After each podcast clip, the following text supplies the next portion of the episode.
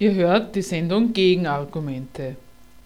Informationen zu unseren Sendungen findet ihr auf unserer Homepage www.gegenargumente.at. Die Themen der heutigen Sendung. Erstens Waffenstillstand in Gaza. Warum für Israels Existenzrecht eine Lösung des Palästinenserproblems mit den Palästinensern nicht akzeptabel ist. Zweitens ein Kommentar in der Frankfurter Allgemeinen Sonntagszeitung. Ein großes Lob für die Klassengesellschaft. Sie macht Krisen zu unserem Schicksal. Drittens. Ein Aktionsbündnis präsentiert das Thema Die Schere zwischen Arm und Reich und fordert Umverteilen. Am Schluss der Sendung bringen wir Auszüge aus dem Buch von Ulrich Schulten Herrschaftszeiten Geschichten von Herrn Keiner. Waffenstillstand in Gaza. Warum für Israels Existenzrecht eine Lösung des Palästinenserproblems mit den Palästinensern nicht akzeptabel ist. Wieder einmal hat sich Israel im Interesse seiner Sicherheit genötigt gesehen, Gaza massiv zu bombardieren. Aus dem gleichen Grunde wurde der Militärchef von Hamas, mit dem man vorher noch verhandelt hatte, von der israelischen Luftwaffe ermordet, weswegen die palästinensische Seite Raketen bis Tel Aviv abfeuerte. Begrüßt wurde dieser Schlagabtausch von niemandem. Wie bei jedem Krieg wird auf das menschliche Leid und auf Zerstörungen gedeutet, und jeder Mensch, der über ein moralisches Empfinden verfügt, weiß, dass es eine böse Sache ist. In unserer demokratischen Öffentlichkeit wird man jedoch keine Stellungnahme finden, die einfach nur ihre Ablehnung und Abscheu vor dem Krieg zum Ausdruck bringt. Vielmehr geht nach dieser pflichtgemäßen Eröffnungsphrase das Geschäft erst richtig los, nämlich indem die Frage gewälzt wird, für welchen der Kriegsgegner man Partei ergreifen soll. Unbedingt muss zwischen den Guten und den Bösen unterschieden werden. Dass es gute Gründe für Krieg gibt, ist damit schon einmal anerkannt. Die Frage ist nur, wer kann sie für sich reklamieren? Um das zu beurteilen, hält man sich an die Rechtfertigungen, die beide Seiten für ihr kriegerisches Tun ausgeben. Klar ist, dass jeder von sich behauptet, sich nur zu verteidigen das Recht auf Selbstverteidigung auf seiner Seite zu haben. Umgekehrt beschuldigt er den anderen niederträchtiger Motive oder purer Machtinteressen. Eben deswegen haben diese Rechtfertigungen für das Bedürfnis, sich auf die richtige Seite zu schlagen, einen Haken. Hier stehen sich zwei Behauptungen gegenüber, die sich zum Verwechseln gleichen. Davon lassen sich die Kommentatoren und Berichterstatter aber nicht abschrecken.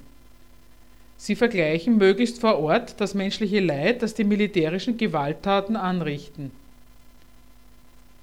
Es wird auf die international vereinbarten Regeln der Kriegsführung Bezug genommen, ob die Gewaltakte als sachgerecht und völkerrechtlich legitim zu beurteilen sind oder ob Exzesse und Menschenrechtsverletzungen passieren. Man tut also, als ließe sich ein Übermaß an Gewalt dingfest machen, was dann wiederum einen objektiven Beurteilungsmaßstab abgibt. Es wird beobachtet und notiert, wie hoch die Zahl der unschuldigen Opfer, Frauen, Kinder usw. So ist, womit allen anderen Toten und Verletzten attestiert wird, dass sie im Krieg wohl die unvermeidlichen Opfer sind und es nach diesem Maßstab daran nichts zu kritisieren gibt.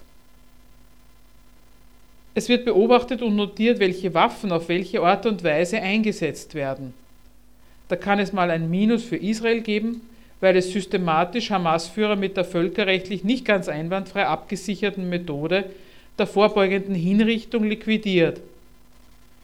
Ein Minus kriegt aber erst recht die Hamas, der Terror gegen die Zivilbevölkerung vorgeworfen wird, wenn sie ihre Raketen ins Feindesland abfeuert, während Israel bei seinen Luftangriffen auf den am dichtesten besiedelten Landstrich der Erde angeblich peinlichst darauf achtet, die Zivilbevölkerung zu schonen. Wenn die israelische Luftwaffe dann doch fast bei jedem ihrer Angriffe tote Frauen und Kinder hinterlässt, dann gilt das als unvermeidlicher Kollateralschaden, an dem letztendlich die Hamas selber schuld sein soll. Sie disloziere Waffenlager und Raketenabschussvorrichtungen in Wohngebäuden und benutze so deren zivile Bewohner als menschliche Schutzschilde. Sollte Israel tatsächlich einmal gegen das Völkerrecht verstoßen haben, dann wird so etwas immer ins Verhältnis zur Perfidie der Hamas gesetzt. Unterm Strich akzeptieren alle westlichen Beobachter, allen voran der während des kurzen Krieges vor Ort herumchattende deutsche Außenminister Westerwelle, dass Israel sein Recht auf Selbstverteidigung wahrnimmt, wenn es sein Militär zuschlagen lässt. Auf dieser Basis der Merkel-Doktrin vom uneingeschränkten Existenzrecht des Judenstaates als Bestandteil deutscher Staatsräson reflektiert die demokratische Öffentlichkeit sachgerecht den Ertrag und die Probleme des jüngsten Waffengangs um Gaza. Hat die israelische Luftwaffe mit ihrem Zerstörungswerk Hamas nachhaltig geschwächt und dadurch weitere Raketenangriffe verhindert? Hat Israel mit seinen gezielten Tötungen die Raketen der Palästinenser provoziert? Und hat das tagelange Bombardement weniger die Hamas als die Zivilbevölkerung in Gaza fertig gemacht? Das in den Medien ausgegossene Mitgefühl für die toten unschuldigen Opfer in Gaza gibt es in mindestens ebenso großer Dosierung für die unerträgliche Nervenanspannung, die der Bevölkerung im Süden Israels die Raketenbedrohung abverlangt. Deshalb auch die fast schon sportliche Bewunderung für die Abschusszahlen des neuen Raketenabwehrsystems der israelischen Streitkräfte.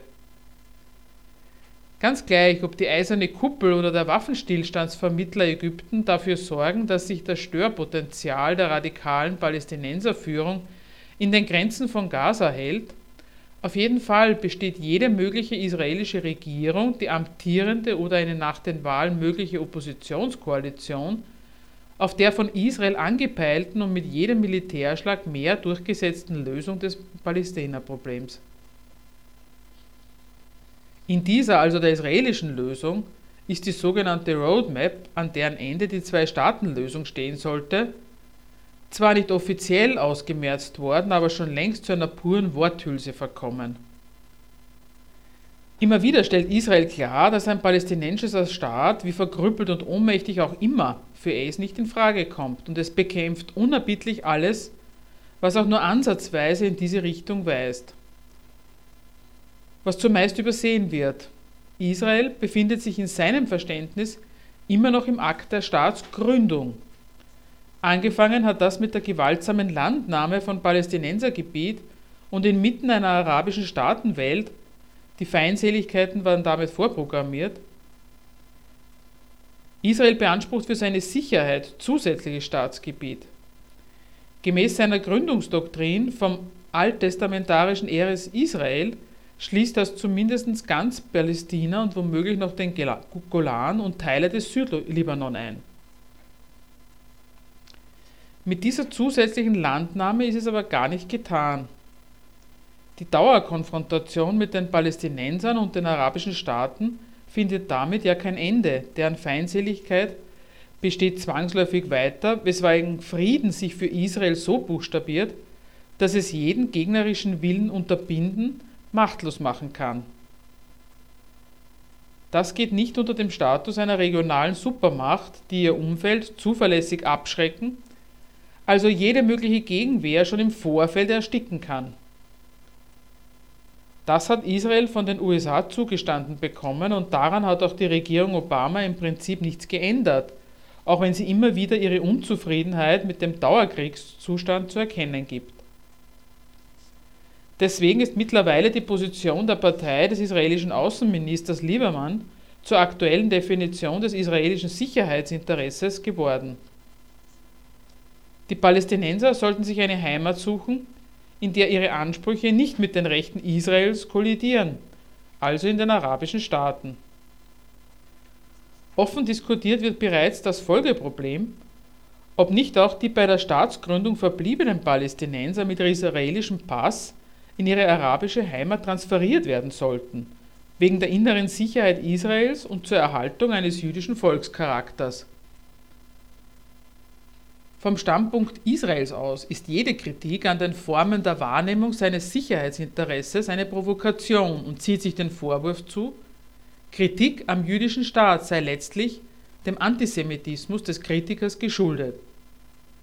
Dieser Staat behauptet schließlich seit seiner Gründung in der westlichen Welt unwidersprochen, seine Gewalt sei die Testamentsvollstreckung der Opfer des Holocaust und deshalb sei Kritik an ihm die Befürwortung eines zweiten Genozids an den in Israel endlich zum Staatsvolk gewordenen Juden. Deshalb gehe in der Hand Israels selbst die Atombombe als unverzichtbar für den Schutz des jüdischen Volks und seiner Rechte in Ordnung, während der Iran notfalls mit einem Krieg von seinem Kernenergieprogramm abgehalten werden müsse. Und von daher macht die Regierung Netanyahu auch kein Hehl daraus, dass die Blockade Gazas nicht nur Waffenschmuggel für Hamas verhindern, sondern der dortigen Bevölkerung die Lebensbedingungen so schwer wie möglich machen soll, weil sie die Herrschaft erklärter Feinde Israels duldet. Die Freunde und Förderer des israelischen Rechts auf Selbstverteidigung ignorieren wissentlich oder unbedarft, dass sich der zionistische Staat ungeachtet des Waffenstillstands weiterhin in einem erklärten Krieg mit der Hamas-Administration befindet. Weder deren Wahlsieg in der Palästinenserautonomie noch ihre Machtübernahme in Gaza hat Israel anerkannt. Hamas ist für den jüdischen Staat eine terroristische Vereinigung, deren Vernichtung als Frontabschnitt im Krieg gegen den Terrorismus Israel von der Bush-Administration zugestanden worden ist. Die Blockade gegen den Machtbereich der Hamas ist eine Kriegsaktion und die Leiden der Zivilbevölkerung sind kein Kollateralschaden, sondern eine Waffe in diesem Krieg, mit der Hamas die menschliche Basis weggenommen werden soll. Dieser Krieg kannte ja auch schon 2008 eine heiße Phase, in deren Verlauf 9000 palästinensische Zivilisten dafür büßten, sich als Bevölkerung für die Hamas zur Verfügung zu stellen. Nach dem Waffengang wird jetzt über mögliche Lockerungen der Blockade des Gazastreifens unter ägyptischer Aufsicht spekuliert. Es gehört zu den erlesenen Widerwärtigkeiten des israelischen Umgangs mit dem störenden Fremdvolk auf seinem gelobten Land, dass mit dem Zuschlagen seiner militärischen Macht Fakten gesetzt werden, angesichts derer das bloße Überleben lassen der Opfer wie ein Zugeständnis daherkommt. Die Freunde und Förderer eines permanent kriegführenden jüdischen Staates im Nahen Osten müssen sich schon entscheiden. Entweder sie schenken sich ihre Klagen über die unerträgliche Lage der Palästinenser, die eine Lösung des Nahostkonflikts dringend erfordere, oder sie nehmen endlich die von Israel praktisch durchgesetzte Lösung der Palästinenserfrage zur Kenntnis und wenden sich gegen die Freiheit Israels im Nahen Osten ausschließlich nach seinen selbst definierten Sicherheitsinteressen als Staat zu existieren und zu agieren. Es folgt ein Beitrag zu einem Kommentar in der Frankfurter Allgemeinen Sonntagszeitung – ein großes Lob für die Klassengesellschaft. Sie macht Krisen zu unserem Schicksal. Ein Kommentar der renommierten Frankfurter Allgemeinen Sonntagszeitung versucht, das Publikum über die gegenwärtige Krise aufzuklären. Das Fazit steht schon in der Überschrift. Krisen sind unser Schicksal. Die Botschaft ist klar. Das Schicksal ist ein Schicksal, das kann man nicht ändern, man muss es hinnehmen und sich nicht sinnlos bei jeder neuen Krise wieder aufregen. Wie schicksalhaft die Krisen sein sollen, behauptet noch einmal die Unterüberschrift. Zitat. Ob Staatsbankrott, Bankenzusammenbruch oder Hyperinflation, Krisen gehören zum Kapitalismus wie ein Gewitter zum Sommer. Zitat Ende. Dafür beruft sich der Kommentar auf ein neues Buch zweier amerikanischer Ökonomen. Der Titel dieses Buches Diesmal ist alles anders. Acht Jahrhunderte Finanzkrisen. Und gemeint ist damit, natürlich ist diesmal nichts anders. Die gegenwärtige Krise belegt nur die Unausweichlichkeit von Krisen. Ein Kernsatz des Buches, Zitat. Die Stabilität von Währungen, Banken und Staaten ist eine Illusion. Zitat Ende. Und wenn es einmal eine krisenfreie Zeit gibt, dann sei das nur eine gespenstische Ruhe, bis unweigerlich wieder die nächste Krise ausbricht. Mit den Worten der Ökonomen aus den USA, Zitat, jede Ruhepause wird unweigerlich von einer neuen Welle der Krisen abgelöst. Zitat Ende. Somit haben wir bislang gelernt, Krisen gibt es immer wieder. Oder anders, die Erklärung der Krise bestand in der Beobachtung, dass es sie immer wieder gibt. Dabei will es der Kommentar in der Frankfurter Allgemeinen Sonntagszeitung allerdings nicht bewenden lassen. Es liegt ja auch ein zu offensichtlicher Widerspruch vor. Was ist denn von der Behauptung zu halten, beim Kapitalismus handle, handle es sich um die effizienteste Wirtschaftsweise aller Zeiten, wenn man dann erfährt, dass drei tragende Pfeiler des Kapitalismus, Währungen, Banken, Staaten, immerzu vom Einsturz bedroht sind.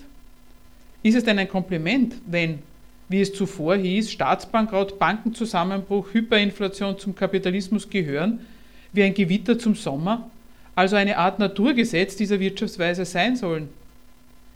Der Kommentar stellt sich diesem Problem teilnahmsvoll. Zitat so scheint die Krise unser Schicksal zu sein, aber ist sie das wirklich? Müssen wir die ewigen Zumutungen hinnehmen, die Menschen auch jetzt wieder in Angst und eventuell in Armut versetzen? Zitat Ende. Die Antwort lautet, ja, genau das müssen wir. Das verlangt der Kapitalismus von uns, weil nämlich seine Effizienz genau darauf beruhen soll. Ein ausgewiesener Fachmann für gesellschaftliche Fragen, der Direktor des Max-Planck-Instituts für Gesellschaftsforschung, begründet das so. Zitat Der Kapitalismus ist das dynamischste Wirtschafts- und Gesellschaftssystem, das die Menschheit erfunden hat. Kapitalismus ist das unablässige Bohren hochmotivierter und hochkreativer Individuen an sozialen Ordnungen, in die andere sich gerne einleben würden. Zitat Ende. Der Zeitungsschreiber verdolmetscht, wer an sozialen Ordnungen bohrt und was dabei herauskommt. Zitat, der Unternehmer ist die Quelle der Krise. Der Kapitalismus ist also ein System, das von Unternehmen zur permanenten Selbstzerstörung und Erneuerung getrieben wird. Zitat Ende. Es leuchtet ja ein, dass es manchmal sinnvoller sein kann, ein Haus abzureißen und ein neues zu bauen, statt sich eine mühsame Sanierung vorzunehmen. Aber als Prinzip des Wirtschaftens, dass permanent ein Haufen Wert kaputt gemacht werden muss, damit was Neues zustande kommen kann, das soll vernünftig sein? Doch genauso ist es, behauptet der Chefdenker vom Max-Planck-Institut. Zitat Wir feiern den kapitalistischen Unternehmer als den unkonventionellen Menschen par excellence, als den größten Neuerer aller Zeiten, der uns alles gibt, was wir wollen, auch wenn wir nie geahnt hätten, dass wir es je wollen würden. Zitat Ende. Viele hochtrabende Worte und eine dreiste Zumutung an den Verstand. Soll man allen Ernstes den kapitalistischen Unternehmer gerade deswegen feiern, weil er die Menschen, die sich in ihren sozialen Ordnungen gerne einleben würden, immer wieder aus diesen sozialen Ordnungen aufscheucht, sprich sie mit Krisen überzieht, wobei klar ist, wer dabei Krisengewinner und wer Krisenverlierer ist. Dem Unternehmer steht diese Macht einfach zu und diese Macht wird reichlich unverfroren begründet. Erstens tue ein Kapitalist das ausgerechnet im Auftrag der Menschheit, die sich angeblich nichts mehr wünsche als das dynamischste Wirtschafts- und Gesellschaftssystem, und zweitens könne er das nur aufgrund individueller herausragender Fähigkeiten, und die würde so eine Unternehmerpersönlichkeit dann auch dazu verpflichten, seiner Mission im Dienste des Fortschritts der Menschheit nachzukommen. Eine Erklärung der Krise ist das wahrlich nicht, stattdessen eine gnadenlose Verherrlichung der Klassengesellschaft. Dagegen ein paar sachdienliche Hinweise, die das Ganze vom Kopf auf die Füße stellen. Was ist eigentlich das Bohren an sozialen Ordnungen? Was so großspurig nach Weitsicht, Vision, Erfindergeist, Nichtkonformität und so klingen soll, hat doch einen ganz banalen und harten Inhalt. Der Unternehmer bohrt an der sozialen Ordnung, die er kontrolliert, weil sie ihm gehört, an seinem Betrieb. Der ist für ihn keine anregende Werkstatt. in der ihm neue Produktideen zum Wohle der Menschheit zufliegen, sondern da geht es von Anfang an und immerzu darum, die Kosten zu senken und die Erträge zu steigern. Und im Zentrum dieser anstrengenden Tätigkeit, für die er, wenn der Laden gut genug läuft, so schnell wie möglich Funktionsträger einstellt, die ihn ersetzen, steht das unablässige Herumbohren am Faktor Arbeit, heißt, die Lohnarbeit muss immer billiger werden und sie muss immer mehr Leistung liefern. Die Senkung der Lohnstückkosten, Herzstück der Wettbewerbsfähigkeit, wie Frau Merkel kürzlich wieder einmal betont hat, ist also nichts anderes, als den menschlichen Trägern des Faktors Arbeit das Leben systematisch schwer bis unmöglich zu machen. Warum kann und darf der Kapitalist so mit Mensch und Material umspringen? Woher hat er seine Macht? Die große Lobrede auf den Unternehmer will uns weismachen, diese Macht komme aus seinem Inneren, aus seiner besonderen Motivation und Kreativität. Aber die außergewöhnliche Persönlichkeit des Unternehmers hat wieder nur einen banalen und harten Inhalt. Welche Eigenschaften auch immer er haben mag, sie sind nichts wert ohne das Eigentum an den Produktionsmitteln, über das er exklusiv verfügt. Aufgrund dieses Eigentums kann er alle, die auf Arbeit angewiesen sind, weil sie nur sich selbst und eben keine Produktionsmittel besitzen, dazu zwingen, für ihn zu arbeiten. Und er lässt sie selbstverständlich nur bei sich arbeiten, wenn ihm diese Arbeit mehr einbringt, als er dafür ausgegeben hat. Wenn nicht, dann nicht. Dass er dazu motiviert ist, kann man ihm glauben, viel Kreativität braucht es dazu allerdings nicht. Damit ist auch schon beantwortet, warum der kapitalistische Unternehmer, wie der Direktor des Max-Planck-Instituts fast schon ehrfürchtig lobhudelt, uns alles gibt, was wir wollen, auch wenn wir nie geahnt hätten, dass wir es je wollen würden. Zweifelsohne ist dieser unternehmerische Menschenschlag ein großer Fan des technischen Fortschritts. Machen lässt er ihn jedoch von anderen. Mit seinem Geld kann er sich im Unterschied zur gewöhnlichen Menschheit die sogenannten Innovationen, Maschinen, Werkstoffe, Organisations-Know-how und so weiter kaufen. Und je mehr Kapital er hat, desto mehr kann er sich von diesen Sachen kaufen.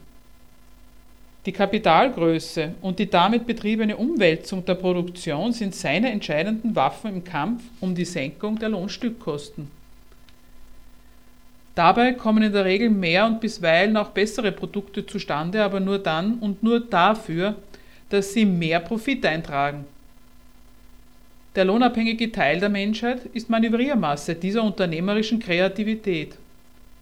An ihrem Lohn wird permanent gespart, ein Teil wird ausgemustert, die verbliebene Belegschaft hat umso mehr zu arbeiten.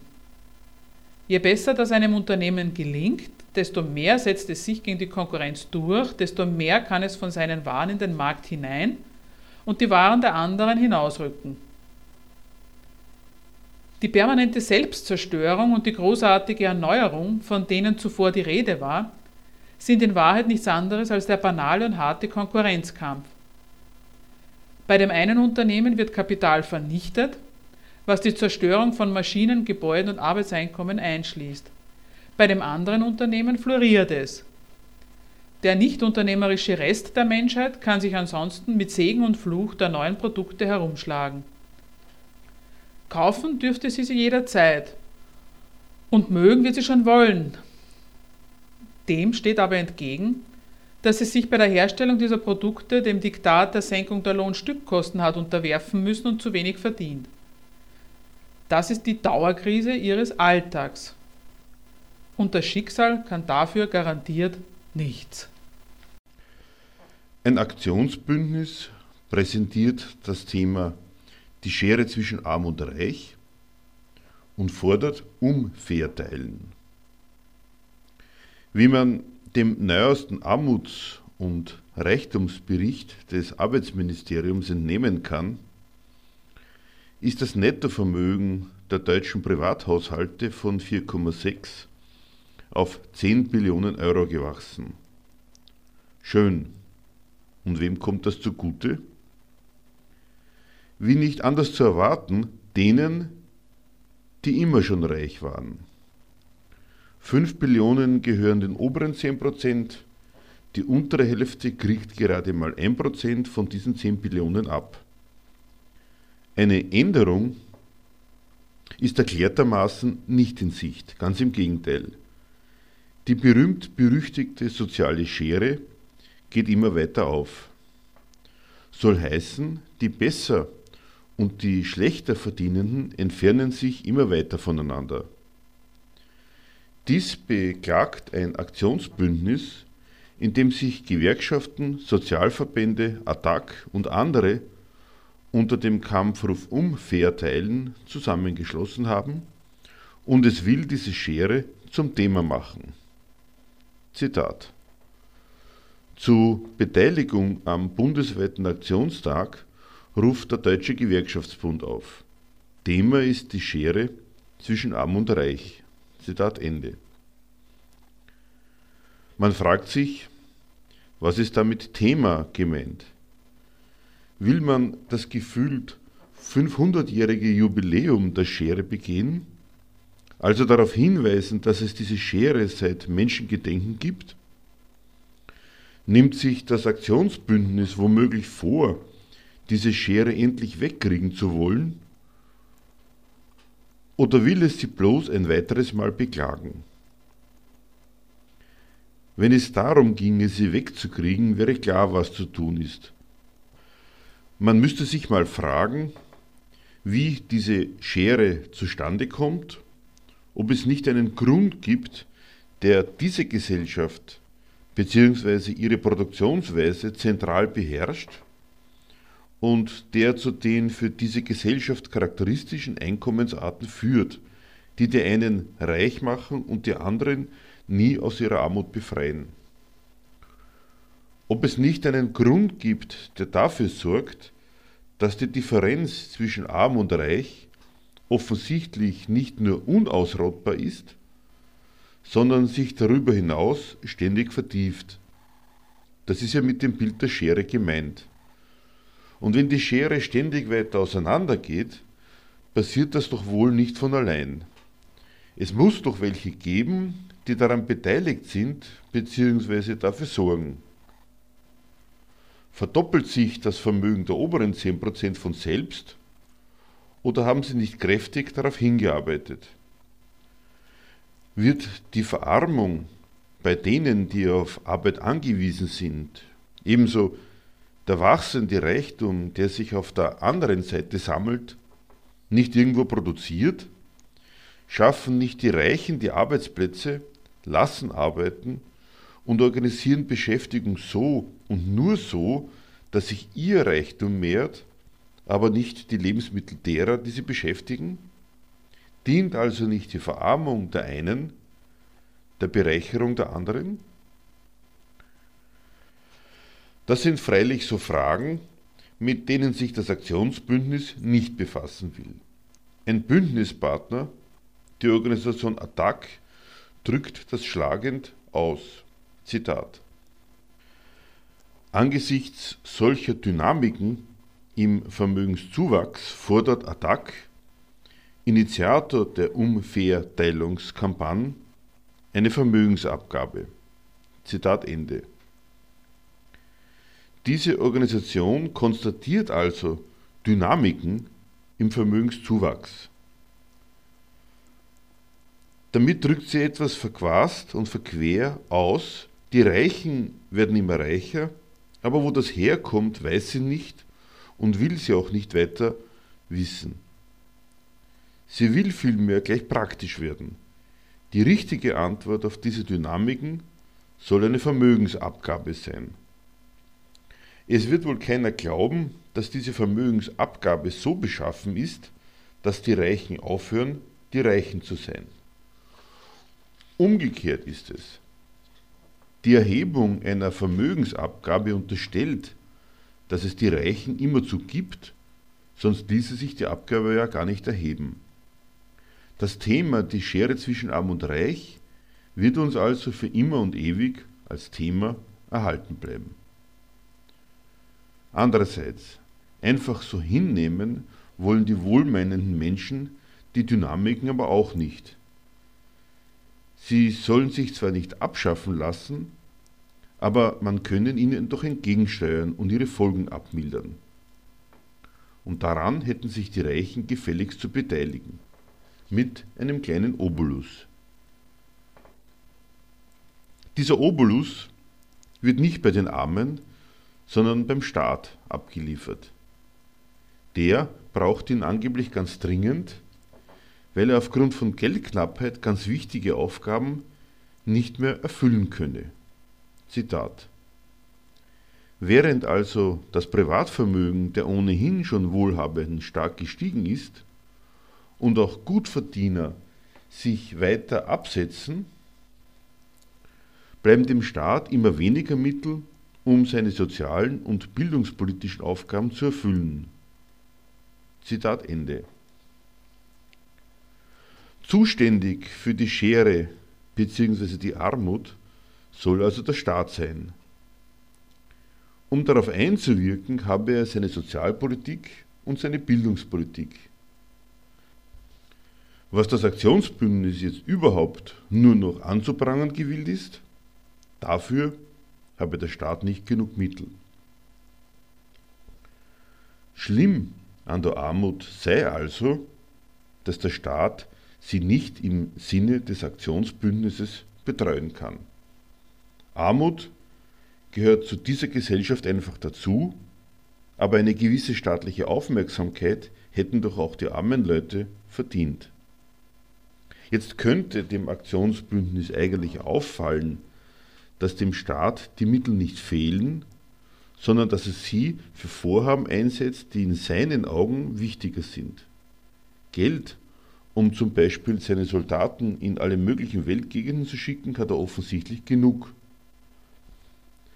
Daraus könnten die Aktionisten den Schluss ziehen, dass für den Staat die Armut und die Schere eben kein besonderes Problem sind, sie halten aber unverdrossen daran fest, dass es dem Staat darum doch eigentlich zu gehen hätte.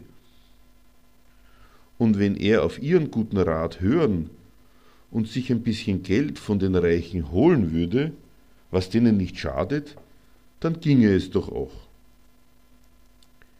Gesorgt hat sich das Aktionsbündnis zu Anfang um die Schere zwischen Arm und Reich. Jetzt sorgt es sich um den Staat, ob er genügend Mittel für die Betreuung der Armut hat. Der Gedanke, dass der Staat vielleicht an der Herstellung der beklagten Schere ganz wesentlich beteiligt ist, dass er nämlich mit all seiner Gewalt eine Produktionsweise einrichtet und absichert, die wie ein Naturgesetz eine ständig wachsende Armut hervorbringt, der Gedanke ist damit schon einmal aus der Welt. Stattdessen bekundet das Aktionsbündnis nur sein unerschütterliches Vertrauen in den Staat und hält an der Einbildung fest, dass Armut darum schlimm sei, weil der Staat nicht genug dagegen unternimmt dann müsse man ihn nur kritisch an seine sozialen und bildungspolitischen Aufgaben erinnern oder weil ihm die Mittel fehlen, dann muss man ihm halt mit einer Vermögensabgabe helfen. So leisten diese wohlmeinenden Menschen ihren Beitrag dazu, dass die Schere ein soziales Problem mit Ewigkeitswert bleibt. Aus einer anderen Ecke aber sehr gut zum Thema Schere zwischen Arm und Reich passend, kommt eine Stellungnahme des Arbeitsministeriums in seinen Richtlinien zum Armuts- und Reichtumsbericht. Auch dort ist man der Auffassung, man solle die Reichen nicht ganz unbehelligt lassen. Schlecht sei, wenn bei der Lohnentwicklung die Schere zwischen besser und schlechter Verdienenden immer weiter aufgeht. Denn, Zitat, eine solche Einkommensentwicklung verletzt das Gerechtigkeitsempfinden der Bevölkerung. Zitat Ende. Das ist schon mal nett, wenn die Reichen deswegen zur Kasse gebeten werden, weil das Labsal für die Seele der Armen sei und sie dann ihre Armut leichter hinnehmen könnten. Das könnten die Reichen doch auch freiwillig und aus eigener Einsicht unterstützen, denn wem kommt das letztlich zugute? Doch gerade ihnen. Das Arbeitsministerium rechnet vor, die Reichen setzen ihren gestiegenen Reichtum schon auch für das Gemeinwohl ein, aber sie vernachlässigen dabei einen wichtigen Punkt. 95% dieses Einsatzes gehen nämlich in Sportvereine, Berufsverbände, Heimat- und Bürgervereine und in private Clubs, aber Stiftungen und soziale Initiativen kriegen gerade mal 5% ab. Das ist kurzsichtig, finden die Richtlinien. Zitat. Dabei bringt ein finanzielles oder persönliches Engagement für soziale Zwecke in jedem Fall Vorteile in Form höherer Stabilität und gesellschaftlichen Zusammenhalts, aber auch individueller Befriedigung. Die Bundesregierung ermuntert ausdrücklich zu mehr sozialem Engagement. Zitat Ende. Also Reiche, lasst was springen, denn das führt zu höherer Stabilität und fördert den gesellschaftlichen Zusammenhalt, sodass ihr weiterhin in Ruhe reicher werden könnt. Eine schönere Form der individuellen Bereicherung, pardon, Befriedigung kann man sich doch kaum vorstellen. An dieser Stelle wollen wir darauf hinweisen, dass der neue Gegenstandpunkt 4.12 ab 14.12. im Buchhandel erhältlich ist bzw. direkt über den Gegenstandpunkt Verlag bestellt werden kann. Nähere Informationen dazu findet ihr auf unserer Homepage. Der neue Gegenstandpunkt enthält unter anderem einen Artikel zur amerikanischen Immobilienkrise mit dem Titel Aufstieg und Fall des Hypothekenkredits. Weiters enthält er unter dem Titel Radikale Kritik aus und an dem Land der unbegrenzten Freiheit einen Artikel zu Noam Chomsky.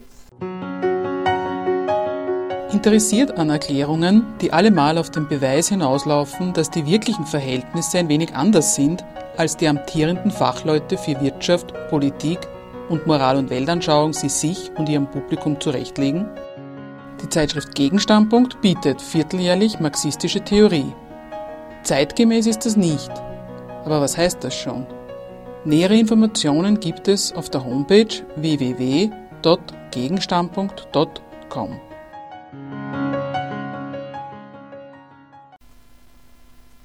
Abschließend wollen wir euch noch ein kleines Büchlein vorstellen, das sich ausgezeichnet als Weihnachtsgeschenk für politisch Interessierte eignet.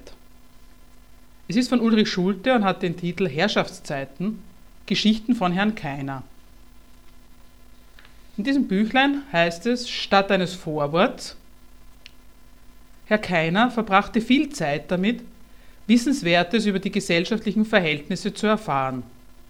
Das war nicht immer leicht, denn das, was in Zeitungsberichten zu lesen oder in Reportagen zu hören und zu sehen war, befriedigte ihn nicht. Er sagte, man erfährt zu viel und lernt zu wenig. Ich komme mir immer vor wie beim Blättern eines Fotoalbums. Ich sehe Bilder, die einen unermesslichen Reichtum zeigen, in einer Reihe mit Darstellungen bitterster Armut. Ich lerne Arbeitsplätze kennen, die ihren Mann nicht ernähren und sehe Behausungen, in denen man nicht wohnen kann. Ich sehe Leute, die nicht wissen, wie viel Geld sie haben und andere, die es dauernd zählen müssen. Doch was sollen alle diese Bilder, wenn keine Mühe darauf verwandt wird, sie zu sortieren und zu erklären? Wenn die Opfer von Naturkatastrophen in einer Reihe mit denen zu sehen sind, die ersichtlich auf das Konto der gesellschaftlichen Verhältnisse gehen. Es wird zu viel abgebildet und zu wenig nachgedacht, sagte Herr K. Mich befriedigt nicht zu wissen, dass etwas passiert. Ich möchte wissen, warum etwas geschieht. Ich möchte keine Personenbeschreibung der juristisch Verantwortlichen, wenn wieder einmal Menschen in einem Zug, einer Massenparty oder beim Ölbohren zu Schaden kommen. Ich möchte die Gründe wissen, die solche Schäden hervorbringen. Vielleicht lassen sich Notwendigkeiten ermitteln, die in diesen Verhältnissen wie Sachzwänge wirken, welche die Verantwortlichen zu befolgen haben.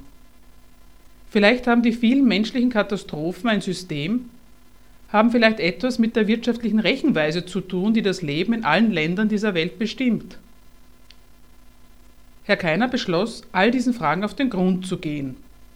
Er nahm sich vor, das, was berichtenswert ist, nicht bis ins kleinste Detail zu veranschaulichen, nicht mit Faktenwissen zu überladen, sondern mit der Ermittlung der Gründe einer Erklärung zuzuführen. Im Folgenden ein paar Geschichten von Herrn Keiner. Hilfe für Griechenland.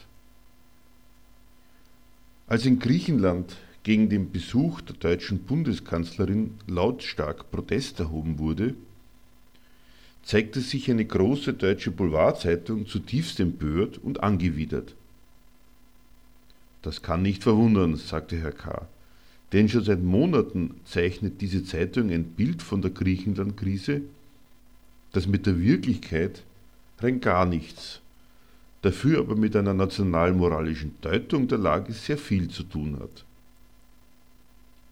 Wie in einem schlechten Kindermärchen wird das Bild gezeichnet, wonach ein fleißiges, also gutes Volk mit ansehen muss, wie ein faules, also schlechtes Volk sich in eine Krise hineinwirtschaftet, um dann auch noch aufsässig zu werden, wenn ihm die verschriebenen Mittel zur Genesung seines Landes nicht schmecken.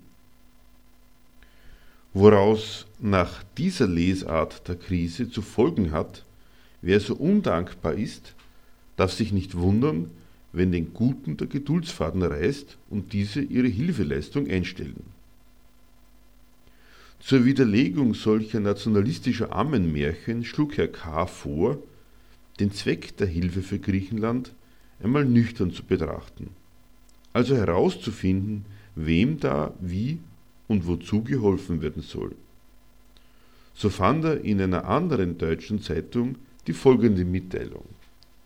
Falsch ist, dass die Hilfeleistungen den griechischen Bürgern zugutekommen, etwa als Renten und Gehälter.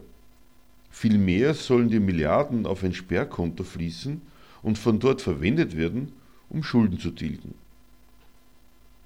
Daraus lässt sich schließen, sagte Herr K., dass die Hilfeleistungen für Griechenland in Wahrheit dazu bestimmt sind, in die Taschen der Gläubiger in den europäischen Ländern, vor allem in Deutschland, zu fließen, also das Finanzvermögen der Bankenwelt zu retten, die jahrelang an der Kreditierung Griechenlands gut verdient und sich am Ende verspekuliert hat.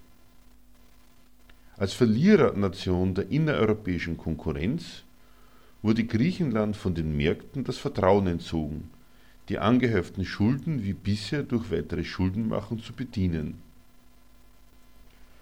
Doch da ist noch ein weiterer Nutznießer der Hilfe für Griechenland auszumachen, fuhr Herr fort. Denn mit dieser Hilfe für die Bankenwelt tun sich die kreditgebenden Staaten selbst einen großen Dienst. Sie suchen ihre eigene Kreditwürdigkeit zu retten, welche durch ihre milliardenschwere Hilfe zur Bewältigung der letzten Bankenkrise nachhaltig gelitten hat. Daher kam Herr K. zu dem Schluss, vielleicht sollte der deutsche Leser der Boulevardzeitung der in der Regel nicht zu den Bessergestellten des Landes gehört, mal die eigene soziale Lage mit der der protestierenden Menschen in Griechenland vergleichen. Denn ebenso wie diese gehört er weder zu den Auftraggebern noch zu den Nutznießern der Hilfe für Griechenland. Das könnte einem zu denken geben. Wahlen in Griechenland. Als Herr Keiner mit Freunden über den Ausgang der Wahlen in Griechenland sprach, sagte einer von ihnen, die griechische Bevölkerung hätte nicht der Illusion verfallen dürfen, ihr braves Wahlverhalten von den Oberen der EU honoriert zu bekommen. Erst lassen sie sich dazu erpressen, den konservativen EU-Freunden zur Macht zu verhelfen, dann bekommen sie von den zuständigen europäischen Politikern kurz und bündig mitgeteilt, dass von ihnen keine Nachsicht bei der weiteren Durchführung des verordneten Sparprogramms zu erwarten sei. An den Zielen des Hilfsprogramms für Griechenland, so war zu lesen, dürfe nicht gerüttelt werden. Das stimmt, sagte Herr K., doch dieses Beispiel zeigt einmal mehr, dass das Abhalten von Wahlen nicht zu dem Zweck erfolgt, den Unteren das Leben zu erleichtern. Bei jeder Wahl geht es um die Belange der Nation und die Unteren sind in ihrer Eigenschaft als verantwortlich denkende Staatsbürger gefragt und nicht als Angehörige einer Klasse, denen von dem verordneten kapitalistischen Sanierungsprogramm übel mitgespielt wird. Ja, das ist schon auffällig, sagte ein anderer aus der Runde. Man verlässt den Standpunkt des eigenen Interesses, wenn man sich im nationalen Interesse all die Probleme einleuchten lässt, die die auswärtigen Kreditgeber mit Griechenland haben. dann leuchtet einem am Ende noch die Schuldzuschreibung ein, dass die Krise nicht das Ergebnis der Konkurrenz zwischen den europäischen Nationen, sondern hausgemacht sei und dass deshalb alle ihr Schärflein dazu beitragen müssen, diese nationale Notlage zu bewältigen. Da liebäugelt man als Wähler mit einer Linkspartei, die im nationalen Interesse gegen das auferlegte Spardiktat Einspruch erhebt, lässt aber auch wieder die Konservativen zum Zug kommen, wenn die europäischen Aufsichtsmächte damit drohen, das Land mit einer unbotmäßigen Regierung abzuschreiben und ins Chaos zu stürzen. Daraufhin sagte Herr K., all das zeigt, dass die Mehrheit der griechischen Bevölkerung schlecht beraten war, ihren Widerstand von der Straße weg ins Parlament zu verlagern und auf die politischen Parteien zu setzen, um eine Verbesserung ihrer Lage zu erreichen. Denn so geben sie die Möglichkeit aus der Hand, gegen die Verschlechterung ihrer sozialen Lage wirksam anzukämpfen. Aber Herr K. meldete sich ein Gesprächsteilnehmer zu Wort. Das sehe ich anders. Haben die vielen griechischen Demonstranten nicht deshalb ihre Hoffnung auf die Politik gesetzt, weil sie mit ihrem Kampf auf der Straße so gut wie nichts erreicht haben? Ja, sagte Herr K., so scheint es auf den ersten Blick. Doch in Wahrheit war der Kampf der griechischen Bevölkerung gegen die verordneten Sparprogramme immer zwiespältig. Zwar waren viele von ihnen radikale Gegner dieser Volksverarmung, aber sie kämpften zugleich auch als griechische Patrioten, die sich neben dem Ärger über die eigene soziale Lage auch immer wieder von der Notlage ihrer nationalen Gemeinschaft beeindrucken ließen. Dann war der Feind nicht mehr das marktwirtschaftliche System, wovon die eigene Regierung ein Teil ist, sondern die Feinde waren in erster Linie die auswärtigen Mächte, die die griechische Nation mit der entsandten Troika zu beherrschen suchten. Diese Zwiespältigkeit tat dem Widerstand der griechischen Bevölkerung nicht gut. Und so ist es leider kein Wunder, dass die politischen Parteien im Land dies für sich ausnutzen konnten. So hat die EU bei ihrem Kampf gegen die Krise wie den Zeitungen zu entnehmen ist, vorübergehend eine Atempause bekommen, was sich von der gebeutelten Mehrheit der griechischen Bevölkerung nicht sagen lässt. Im Gegenteil, sagte Herr K., die tut sich in Zukunft noch schwerer als bisher, unter den verordneten Lebensumständen über die Runden zu kommen. Über den Aufruf zum Sparen. Herr G der befreundete Lehrer kam zu Herrn K. und zeigte sich sichtlich erregt. Er sagte, ich muss mich erst mal fassen und meine Gedanken auf den Punkt bringen. Dann fuhr er fort. Ist das nicht ein Wahnsinn? Auf der einen Seite wird in ganz Europa, vor allem in den Krisenländern, an den kleinen Leuten gespart, dass es nur so kracht und massenhaft Menschen nicht mehr wissen, wie sie über die Runden kommen sollen. Auf der anderen Seite überflutet die Europäische Zentralbank die Finanzmärkte mit Hunderten von Milliarden, um die Staatsanleihen von krisengeschüttelten EU-Staaten aufzukaufen. Das zeigt doch, wenn die Zuständigen wollen, ist Geld in Hülle und Fülle vorhanden und den Unteren wird erklärt, dass kein Weg daran vorbeiführt, dass an ihnen auf jeden Fall gespart werden muss. Ich teile Ihren Zorn voll und ganz, sagte Herr K. Denn genau wie Sie ärgert es mich, wenn ich daran denke, wie viele Menschen auf die Reden der Politiker hereinfallen und diesen Glauben schenken, dass der Gürtel enger geschnallt werden muss, weil die staatlichen Kassen leer sind. Doch für das, was den politisch Verantwortlichen wichtig ist, ist immer genügend Geld da, wie es aktuell an den Milliardenhilfen der Europäischen Zentralbank zu besichtigen ist. Dem ist noch hinzuzufügen, sagte Herr G., dass sich die Chefs dieser Banken über alle Regeln staatlicher Geldschöpfung hinwegsetzen, die vorsehen, frisches Geld nur nach Maßgabe der Geschäftsbedürfnisse des Kreditgewerbes in Umlauf zu bringen. Mit ihrer Milliardenhilfe versorgt die Zentralbank die staatlichen Empfänger mit Geld, das diese von den Finanzmärkten nicht oder nur zu exorbitant hohen Zinsen bekommen würden. Das stimmt, sagte Herr K. Doch daran ist zu sehen, dass den EU-Staaten in der gegenwärtigen Finanzkrise das Wasser bis zum Halse steht. Denn dem Misstrauen der geschäftstüchtigen Finanzmärkte ist zu entnehmen, dass in Europa eine Überakkumulation von staatlichen Schuldpapieren stattgefunden hat. Die Krisenstaaten der Union benötigen neue Kredite und sind nicht mehr in der Lage, sich diese auf den Finanzmärkten zu beschaffen. Jetzt sollen Rettungsschirme und die Notenpresse der Zentralbank helfen, der Krisenlage zu begegnen. Doch mit diesen Finanzhilfen wird die europäische Krisenlage nur kaschiert, denn der angegriffenen Verschuldungsfähigkeit ihrer Partnerländer weiß die EU nur mit einer Maßnahme zu begegnen, mit immer mehr Schulden. Doch zugleich bestehen die Verantwortlichen darauf, dass das Sparen in der Abteilung Soziales in all den Krisenstaaten der Union rigoros fortgesetzt werden muss, sagte darauf Herr G. Dabei wäre es mit der Aufstockung der aufgewendeten Milliarden sicher ein leichtes, die beschlossenen Sparmaßnahmen zu lockern, zumal es schon viele Stimmen in Europa gibt, die vor einem Kaputtsparen dieser Krisenländer warnen. Ja, antwortete Herr K., diese Stimmen gibt es, doch die stehen nicht für die maßgebliche Sicht der Dinge. Denn für die Politiker der wichtigen Staaten der Union stellt sich ihre Lage so dar.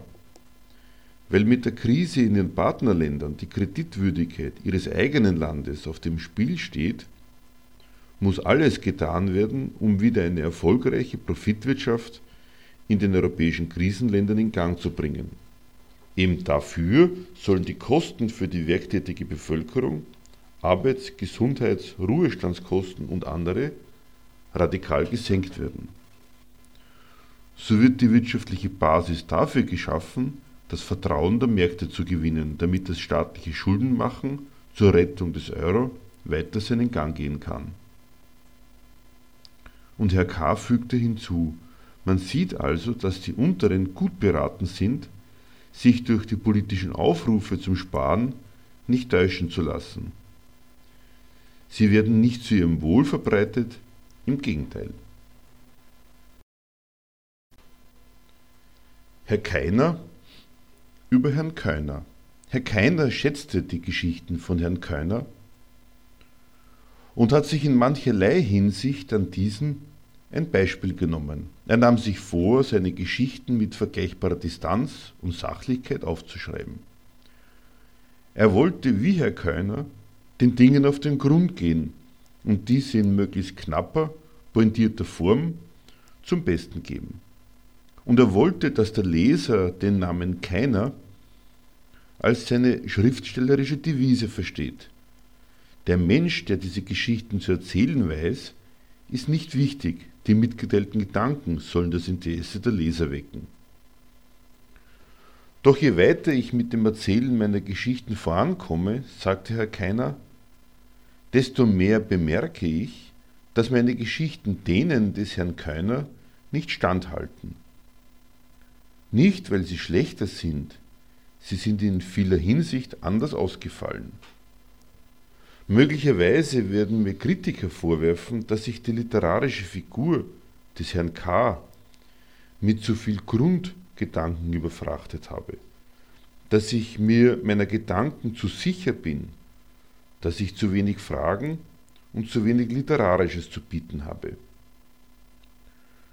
Diese Kritik wird sicher aufkommen, sagte Herr Keiner und fragte, soll ich mich etwa verbiegen, um meiner literarischen Figur optimal zu entsprechen?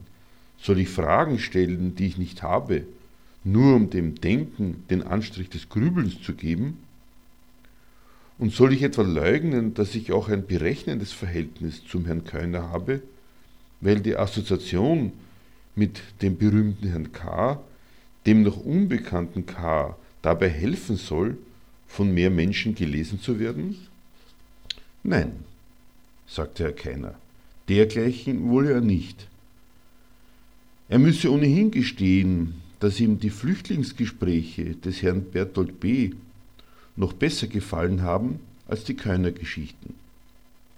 Doch Flüchtlingsgespräche habe ich noch nie geführt, sagte Herr Keiner. Wie hätte ich etwas vergleichbar Gutes aufschreiben sollen? Also werde ich mit meinen Geschichten so fortfahren, wie ich sie begonnen habe. Und er fügte hinzu, doch wie ich den Herrn Keiner und seine Art zu denken kenne, hätte dieser gegen die Gedanken des Herrn Keiner sicher nichts einzuwenden gehabt. Gegen die meisten sicher nichts. So ganz genau kann man das nie wissen, sagte Herr K. und machte sich wieder an die Arbeit. Das war die Sendung Gegenargumente. Informationen findet ihr auf unserer Homepage www.gegenargumente.at. Interessiert an Erklärungen, die allemal auf den Beweis hinauslaufen, dass die wirklichen Verhältnisse ein wenig anders sind, als die amtierenden Fachleute für Wirtschaft, Politik und Moral- und Weltanschauung sie sich und ihrem Publikum zurechtlegen? Die Zeitschrift Gegenstandpunkt bietet vierteljährlich marxistische Theorie. Zeitgemäß ist das nicht. Aber was heißt das schon? Nähere Informationen gibt es auf der Homepage www.gegenstandpunkt.com.